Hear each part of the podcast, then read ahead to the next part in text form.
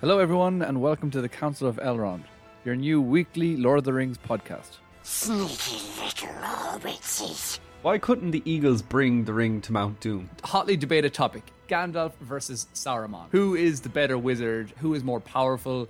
Potatoes. Are you fluent in Elvish, Johnny? And learns what you speak when you go to Nando's. Is it? you're, trying to, you're trying to order some uh, piri piri chicken.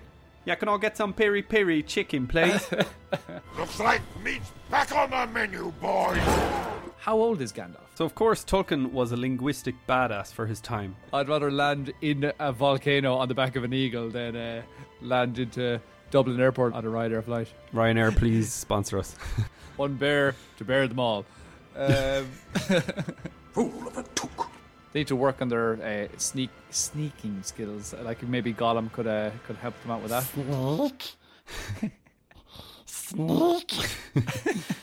The Council of Elrond. Your new favorite podcast coming soon.